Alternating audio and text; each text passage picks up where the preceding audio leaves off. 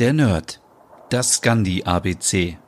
Fika wird in Schweden gelebt und ist eine kurze Pause mit Freunden, der Familie oder den Kollegen. Es wird Kaffee getrunken oder eben etwas anderes und oft gibt es auch etwas Süßes dazu, wie etwa eine Zimtschnecke. Die Fika kann zwischen 15 und 45 Minuten dauern und gehört zur schwedischen Kultur.